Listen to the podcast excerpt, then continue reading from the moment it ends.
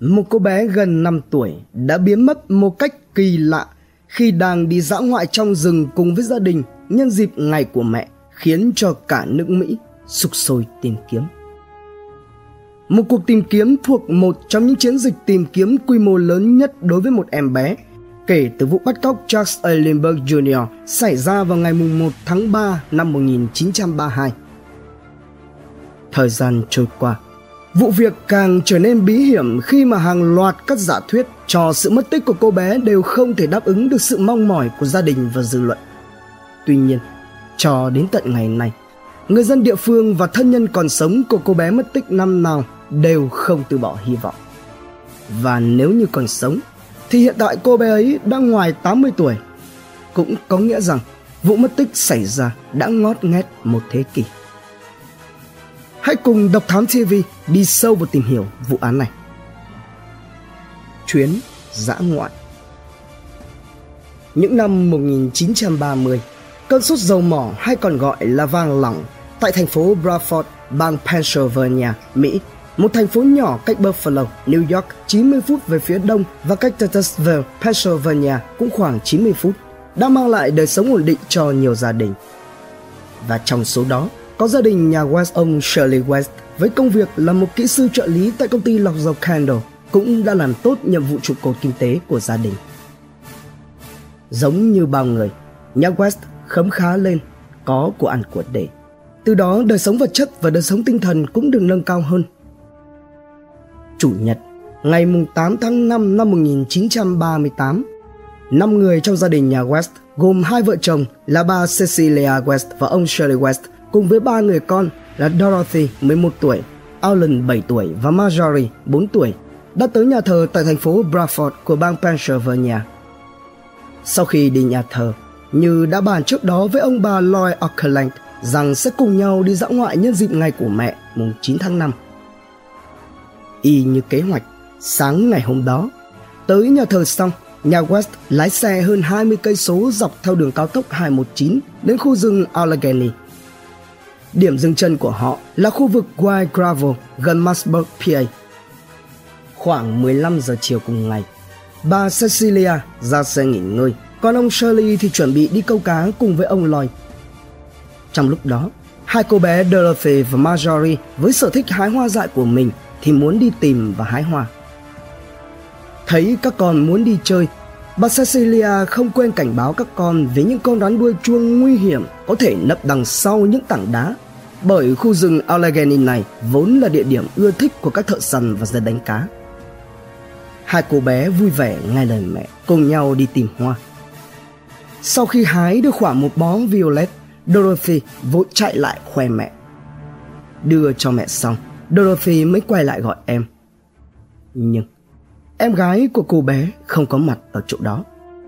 Marjorie West đã biến mất. Mò Kim Để tìm Marjorie, liên tục nhiều cuộc tìm kiếm kéo dài với sự tham gia của hàng nghìn người dân địa phương được tổ chức. Ngay sau khi thông tin về việc cô bé Marjorie West biến mất được Dorothy báo lại, Cả gia đình đã nhanh chóng tới trạm điện thoại công cộng gần nhất, cách đó khoảng 10 km để báo cho cảnh sát thị trấn Ken. Nhận được tin báo, lực lượng cảnh sát nhanh chóng triển khai việc đi tìm cô bé. Cho đến hết buổi chiều ngày hôm đó, khi mà kết quả vẫn bằng không, đã có khoảng 200 sĩ quan từ các đơn vị lân cận được huy động tham gia vào cuộc tìm kiếm. Không những thế, cả những người dân địa phương và các công nhân khai thác dầu đều tham gia cho đến khoảng 1 giờ sáng ngày 9 tháng 5 năm 1938, một cơn mưa lạnh buốt bỗng xối xả khiến cho cuộc tìm kiếm bị chậm lại. Sang ngày 9 tháng 5, tổng số người tham gia cuộc tìm kiếm đã lên tới con số 500 và phạm vi tìm kiếm được mở rộng thêm. Những người tham gia cuộc tìm kiếm lội qua các con suối, vạch từng bụi cây, lùm cỏ để tìm cô bé. Mặt khác, hướng điều tra theo giả thuyết cô bé đi lạc ra đường lớn và bị ai đó bắt đi cũng được triển khai. Theo đó, qua thu thập thông tin từ quần chúng nhân dân và tìm kiếm nhân chứng, một thông tin quý giá đã được lực lượng cảnh sát ghi nhận, đó là vào khoảng 15 giờ chiều ngày 8 tháng 5, có 3 chiếc xe đã đi qua khu vực này. Ngay lập tức, Gần như tất cả các tài xế trong khu vực trải dài tới hàng trăm km được thẩm vấn để truy tìm ba người tài xế kia. Ngày 10 tháng 5, một mặt công cuộc tìm kiếm tại hiện trường vẫn tiếp tục diễn ra và để đảm bảo hơn, lực lượng cảnh khuyển từ New York đã được huy động. Song song với đó, lực lượng cảnh sát vẫn tiếp tục truy tìm ba người tài xế lái xe qua khu vực White Gravel vào chiều ngày 8 tháng 5. Cho đến tối cùng ngày, hai trong số ba tài xế đó đã được nhận diện. Người tài xế thứ ba được nhân chứng cung cấp thông tin cho biết đó là một người đàn ông chạy chiếc xe Plymouth mùi kín với tốc độ cao, sau đó thì đâm vào bờ mương. Ngày 11 tháng 5, thị trưởng thành phố Bradford khi đó là ông Hill Ryan đã kêu gọi sự tham gia của 1.000 tình nguyện viên để tìm kiếm cô bé Marjorie West. Hướng lời kêu gọi này, đã có khoảng 2.500 người tình nguyện tham gia. Sang ngày 12 tháng 5, hàng trăm công nhân làm việc ở mỏ dầu miền Tây Pennsylvania nước Mỹ đã được nghỉ một ngày để tham gia vào chiến dịch tìm kiếm cô bé Marjorie. Một trong những chiến dịch tìm kiếm quy mô lớn nhất đối với một em bé được tổ chức kể từ vụ bắt cóc Charles Allenberg Jr. xảy ra vào ngày 1 tháng 3 năm 1932. Lực lượng cảnh sát, cơ quan điều tra, cảnh khuyển, chó săn, những người thợ mỏ, cựu chiến binh và người dân trong vùng đã cùng nhau bới tung cả khu rừng Allegheny để tìm kiếm bằng được tung tích của cô bé theo lệnh của ngài thị trưởng Hugh Ryan. Trong quá trình tìm kiếm, đoàn người với số lượng lên tới cả ngàn ấy phải đối mặt với rất nhiều cạm bẫy nguy hiểm. Một mặt, đối đầu với họ là hàng trăm con rắn chuông cực kỳ nguy hiểm với nọc kịch độc có thể khiến cho tim của nạn nhân ngừng đập chỉ sau một vài phút khi bị cắn.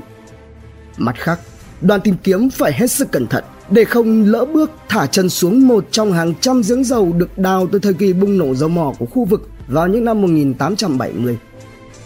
Nhưng khi màn đêm buông xuống, những con người với khuôn mặt hốc hác vì thiếu ngủ lại thở dài thườn thượt với sự thật nghiệt ngã rằng một ngày nữa lại trôi qua mà vẫn không tìm thấy cô bé Marjorie. Cho đến ngày 14, ngày 15 tháng 5 năm 1938, sau một tuần cô bé Marjorie West mất tích, khu vực tìm kiếm đã lên tới hơn 90 km vuông nhưng vẫn chưa cho kết quả. Gần như không có manh mối về tung tích của cô bé. Trong cùng khoảng thời gian này, có 3 điểm nghi vấn được tìm thấy. Thứ nhất là một mảnh vải ren. Thứ hai là một cái hố mới đào cách hiện trường vài cây số. Và thứ ba là một bó hoa violet nằm cách không xa tảng đá gần nơi hai chị em Dorothy và Marjorie hái hoa. Tuy nhiên, qua lấy thông tin lời khai, điều tra, xác minh, người dì của cô bé Marjorie West nói với cảnh sát rằng cô bé không mặc đồ ren vào ngày mất tích tức mùng 8 tháng 5 về cái hố mới đào cách hiện trường vài cây số thì cảnh sát đã tìm được hai người đàn ông thừa nhận rằng họ đào cái hố đó để giấu những thùng rượu anh đào. Lúc này, mọi hy vọng đổ dồn về bó hoa violet. Nhưng không có kết quả khả quan nào giúp ích cho việc tìm ra tung tích cô bé từ đây. Thông báo Sau các cuộc tìm kiếm đằng đẵng mà không đem lại kết quả lực lượng cảnh sát bắt đầu phát đi các tờ thông báo mất tích và trao thưởng cho ai tìm thấy tung tích của Marjorie West. Theo đó, cô bé Marjorie sinh ngày 2 tháng 6 năm 1933 khi mất tích được 4 tuổi, gần 5 tuổi. Tên của cô đôi khi được viết là Marjorie thay vì Marjorie. Đặc điểm Mắt xanh, tóc đỏ, dài và xoăn, mặt đầy tàng nhang, giọng nói miền Nam – Lần cuối được nhìn thấy khi đang đội chiếc mũ Shirley Temple màu đỏ, mặc váy xanh, áo khoác xanh và đi một đôi giày da bóng. Phần thưởng cho thông tin mà cô bé còn sống là 2.000 đô la Mỹ được chi trả bởi Ủy ban khen thưởng công dân Bradford, PA hoặc 1.000 đô la Mỹ cho thông tin mà cô bé đã qua đời. Thời gian hết hạn vào ngày 15 tháng 12 năm 1938. Truyền thông Thông tin về các cuộc tìm kiếm cô bé Marjorie West đã phủ khắp các tờ báo lớn nhỏ ở nước Mỹ với hàng hà sa số thông tin đa chiều và hàng loạt các giả thuyết về vụ mất tích đã được đặt ra. Chẳng hạn như khi lực lượng cảnh khuyển được huy động tham gia vào cuộc tìm kiếm, báo chí và truyền thông như bùng nổ. Một số bài báo nói rằng các chú chó cảnh khuyển đã lần theo dấu vết của cô bé khoảng 1 km dẫn lên núi và tìm tới được một chiếc cabin đóng kín. Tuy nhiên, bên trong nó chẳng có một chút manh mối nào việc tìm ra tung tích của cô. Hay những bài báo khác cũng như các cuộc phỏng vấn người thân và các bài viết của nhiều người họ hàng của cô bé thì lại nói rằng các chú chó nghiệp vụ đã đi theo mùi hương của cô bé tới tận con đường dọc theo khoảng rừng thưa. Ngày 13 tháng 5 năm 1938, Ủy viên cảnh sát tiểu bang P.W. Fulton nói với hãng tin AP rằng sự mất tích của cô bé Marjorie West có thể bắt đầu từ việc cô bé thích chơi trò trốn tìm và đây cũng là nguyên nhân khiến cho việc tìm kiếm trở nên khó khăn hơn.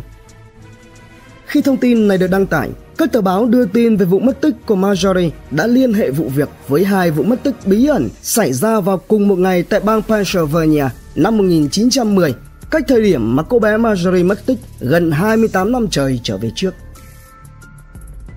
Vụ mất tích bí ẩn thứ nhất xảy ra đối với cậu bé Edward Adams, 9 tuổi. Cụ thể, ngày 16 tháng 4 năm 1910, Edward đang đi câu cá với nhóm bạn gần Lamont, bang Pennsylvania thì bỗng nhiên nghe thấy tiếng của một người rừng chửi rủa điều gì đó. Cả nhóm thấy vậy, hốt hoảng bỏ chạy tán loạn. Chỉ cho đến khi dừng lại thì nhóm bạn mới phát hiện ra Edward đã biến mất. Vụ mất tích thứ hai xảy ra với cậu bé Michael Stephen, 7 tuổi. Trong cùng ngày 16 tháng 4 năm 1910, ở cách khu vực mà Edward mất tích 20 km, cậu bé Michael cũng giống như Edward đang đi câu cá với một người bạn của mình. Chuyến đi câu hết sức vui vẻ, chỉ cho đến khi trên đường trở về nhà, người bạn cùng đi câu của Michael mới quay người lại thì Michael đã mất tích từ bao giờ. Hai năm sau, vào năm 1912, cảnh sát Buffalo đã bắt được John Frank Hickey, kẻ đã thừa nhận sát hại hai cậu bé tại Buffalo và Manhattan vào cách nhau 9 năm. Từ sự việc này, nhiều người tình nghi tên này còn sát hại những cậu bé khác nữa và trong đó có Edward Adams và Michael Stephen. Cũng có nghĩa rằng truyền thông, báo chí đang đặt ra giả thuyết cô bé Marjorie West có thể đã bị một kẻ người rừng nào đó thủ tiêu. Nếu như không phải là tên John đã ra tay với hai cậu bé mất tích ngày 16 tháng 4 năm 1910 thì hãy còn kẻ nào đó lẩn khuất trong rừng nhẫn nhơ ngoài vòng pháp luật. Dù các sự kiện xảy ra cách nhau tới 28 năm, và những địa điểm đó cách nơi mà gia đình West cắm trại tới gần 30 km nên thật khó để cho người ta tin rằng có một tên người rừng nào đó vẫn còn đang lẩn trốn trong khu rừng suốt 28 năm để bắt cóc và hãm hại cô bé. Nhưng việc liên hệ này cũng cho thấy và dấy lên hồi chuông cảnh báo rằng trong rừng còn ẩn chứa nhiều nguy cơ khác ngoài thú dữ như là gấu và rắn độc hay kể cả là sự khắc nghiệt của thiên nhiên. Và cũng có nghĩa ở trong rừng chẳng có gì đảm bảo cho sự an toàn. Không dừng lại tại đó, dư luận còn xuất hiện ý kiến cho rằng cô bé Marjorie có thể đã bị bắt cóc để đòi tiền chuộc. Một số khác thì lại tin rằng cô bé mất tích không phải vì tiền mà là phục vụ cho một tổ chức kiếm tiền bẩn khác. Ngoài ra, một giả thuyết về tung tích cô bé Marjorie West vẫn còn bỏ ngỏ cho tới ngày nay liên quan đến Bella Georgia Yatan, một kẻ độc ác vì lợi nhuận mà thực hiện tội ác với các em nhỏ cơ nhỡ có hoàn cảnh đặc biệt. Ngày 12 tháng 9 năm 1950, Thống đốc Tennessee, Mỹ, khi đó là Gordon Browning, đã đệ đơn cáo buộc Bella Georgia Yatan Giám đốc điều hành tổ chức nhà ở xã hội trẻ em Tennessee, Tennessee Child Home Society, chi nhánh Memphis, một đơn vị nhận nuôi con của Trung tâm Bảo trợ trẻ em tại Tennessee. Trước những năm 1920, việc nhận con nuôi là một thực tế hiếm gặp ở nước Mỹ. Ví dụ như Hiệp hội Viện trợ Trẻ Em Boston chỉ nhận 5 trẻ em mỗi năm. Nhìn thấy kẽ hở này, từ năm 1924 cho đến năm 1950, Tổng cộng lại Tan đã lừa đảo việc nhận con nuôi, đánh cắp hơn 5.000 đứa trẻ. Trong số đó có nhiều em còn không biết mặt mũi cha mẹ đẻ của mình là ai để hòng gian lận buôn bán kiếm lời. Không những thế, Tang đã ngược đãi và tước đoạt mạng sống của 19 em. Tuy nhiên, vào ngày 15 tháng 9 năm 1950, tức là chỉ 3 ngày sau khi vụ điều tra được công khai, Tang đã qua đời vì ung thư.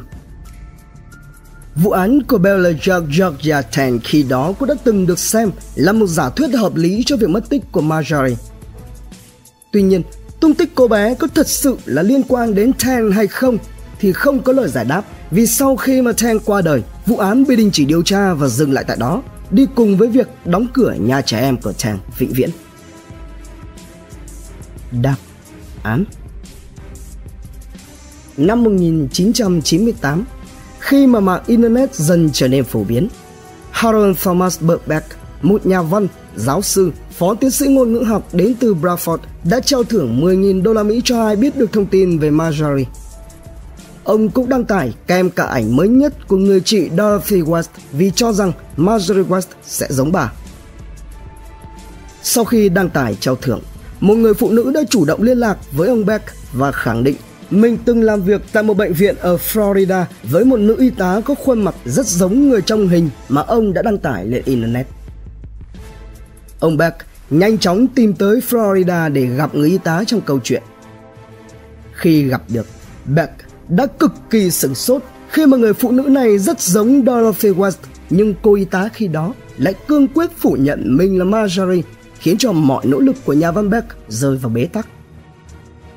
Sự việc cứ như vậy cho đến năm 2005, ông Beck lại nhận được tin từ nữ y tá giống Dorothy năm nào. Lần này, theo thông tin mà chính người phụ nữ đó cung cấp, ông Beck đã tìm đến gặp tại trang trại mà bà sinh sống lúc nhỏ tại Bắc Carolina. Người phụ nữ ấy đã kể cho nhà văn Beck nghe câu chuyện mà mẹ bà kể lại trước khi nhắm mắt xuôi tay với điều kiện là ông Beck không được tiết lộ câu chuyện cho bất kỳ ai trừ Dorothy West, người mà bà y tá đó tỏ ý muốn gặp mặt. Thế nhưng khi đó Dorothy đã quá già yếu và không thể đi gặp được nữ y tá đó. Nữ y tá cho phép Beck xuất bản câu chuyện của mình chỉ sau khi mà bà qua đời. Sau này, vào ngày 30 tháng 9 năm 2010, sau khi nữ y tá lạ lùng ấy qua đời, nhà văn Harold Thomas Burbeck đã giữ lời hứa và cho xuất bản cuốn sách Finding Marjorie West, tạm dịch là đi tìm Marjorie West, và trong đó khẳng định nhân vật nữ y tá mà ông gặp được chính là Marjorie West. Câu chuyện mà nữ y tá kể lại với nhà văn Beck như sau. Vào ngày của mẹ mùng 9 tháng 5 năm 1938, Cha nuôi của bà khi đó đang trên đường trở về nông trại sau khi tạm nghỉ công việc tại nhà máy lọc dầu ở Bradford thì bất ngờ đâm phải một bé gái tại con đường ngang qua khu rừng Allegheny. Lúc đó, cô bé bị đâm bất tỉnh nên ông đã định đưa tới bệnh viện ở Kent. Nhưng điều bất ngờ đã xảy ra. Trên đường tới bệnh viện, ngay trên xe, cô bé bất ngờ tỉnh lại. Thấy vậy, ông quay đầu xe, phóng thẳng về nhà và bàn với vợ giữ lại cô bé ở nông trại để nuôi. Lý do là bởi người đàn ông ấy và vợ mình từng mất đi đứa con gái của họ ngay khi vừa mới chào đời. Vào thời kỳ Thế chiến 2, ông nhập ngũ và mất đi một cánh tay. Điều này khiến ông cho rằng đó là cách mà Chúa Trời đã trừng phạt vì những gì mà ông đã làm. Sau cuộc chiến trở về, cha mẹ nuôi của nữ y tá còn có thêm bốn người con nữa. Sau khi được xuất bản, nhiều người tin là câu chuyện có thật bởi nó giải thích được vì sao Marjorie biến mất không chút dấu vết nào. Thế nhưng, cũng đã có rất nhiều tranh cãi xảy ra xung quanh câu chuyện này, đặc biệt là trên mạng xã hội Facebook. Ví dụ như Catherine, con gái chị họ của Marjorie phủ nhận tính xác thực của câu chuyện. Về phần mình, ông Beck thừa nhận rằng ông hiểu được vì sao mọi người lại giận dữ, đặc biệt là những người tham gia cuộc tìm kiếm. Tuy nhiên, ông sẽ không phản bội lại sự tin tưởng dành cho chính mình. Tạm kết Nếu như câu chuyện của nhà văn Harold Thomas Burbeck là sự thật, nó giải thích được tại sao cô bé Marjorie biến mất một cách nhanh chóng mà lại không để lại dấu vết gì. Và chiếc xe Plymouth phóng nhanh đâm vào bờ mương ngày hôm đó. Nhưng vẫn còn những câu hỏi chưa được giải đáp như tại sao mà hai người nhận nuôi Marjorie có thể giữ bí mật lâu đến như vậy đúng là câu chuyện của ông Beck quá hoàn hảo để có thể trở thành một sự thật trong cuốn sách của nhà văn Beck, nữ y tá tuyên bố mình chính là bé gái khóc nhè được phát hiện tại Tây Virginia vào đêm ngày của mẹ. Vậy nhưng, theo một bài báo, cảnh sát và gia đình West đã đến gặp Connor Freely, một thợ máy khẳng định đã có mặt ở địa điểm đó vào thời điểm ngày của mẹ năm 1938. Cảnh sát xác nhận con gái của Freely trông rất giống với Marjorie nhưng lại không phải là người mất tích và cô bé được phát hiện vào đêm ngày hôm đó mặc quần áo khác với Marjorie. Vậy, nếu như nữ y tá kia không phải là Marjorie West thì thực sự cô bé ấy đã đi đâu hay đã biến mất như thế nào? Nếu như còn sống thì cho đến nay Marjorie đã ngoài 80 tuổi. Câu hỏi này cho đến nay vẫn còn là một bí ẩn chưa ai đưa ra được lời giải đáp thỏa đáng. Trân trọng cảm ơn quý khán thính giả đã theo dõi. Subscribe, ấn chuông đăng ký để cập nhật những video mới nhất. Like, share, chia sẻ tới nhiều người hơn. Comment những suy nghĩ, ý kiến bình luận của bạn hay những gợi ý, đóng góp để chúng tôi được hoàn thiện hơn. Độc Thám TV, hai ngày một số vào lúc 21 giờ. Nguồn tham khảo và tổng hợp McCann Counter Cold Case, The Bradford Era, Fighting Marjorie West, The Warren cùng nhiều nguồn khác từ Internet. Độc Thám TV Theo dõi những nội dung vô cùng hữu ích và thú vị trên YouTube qua hệ thống kênh của Passion Studio. Ghé thăm kênh Độc Đáo TV để theo dõi những thông tin kinh tế, tài chính, kinh doanh, khởi nghiệp. Đến với Độc Lạ TV để khám phá những câu chuyện độc đáo và kỳ lạ. Khám phá những vụ án kinh điển và bí ẩn, cập nhật tin tức an ninh nóng hổi cùng Độc Thám TV hay tìm hiểu về lịch sử Việt Nam qua Bí ẩn sự Việt cùng nhiều kênh YouTube bổ ích khác đang được xây dựng và hoàn thiện mỗi ngày. Fashion Studio mang đến những giá trị thiết thực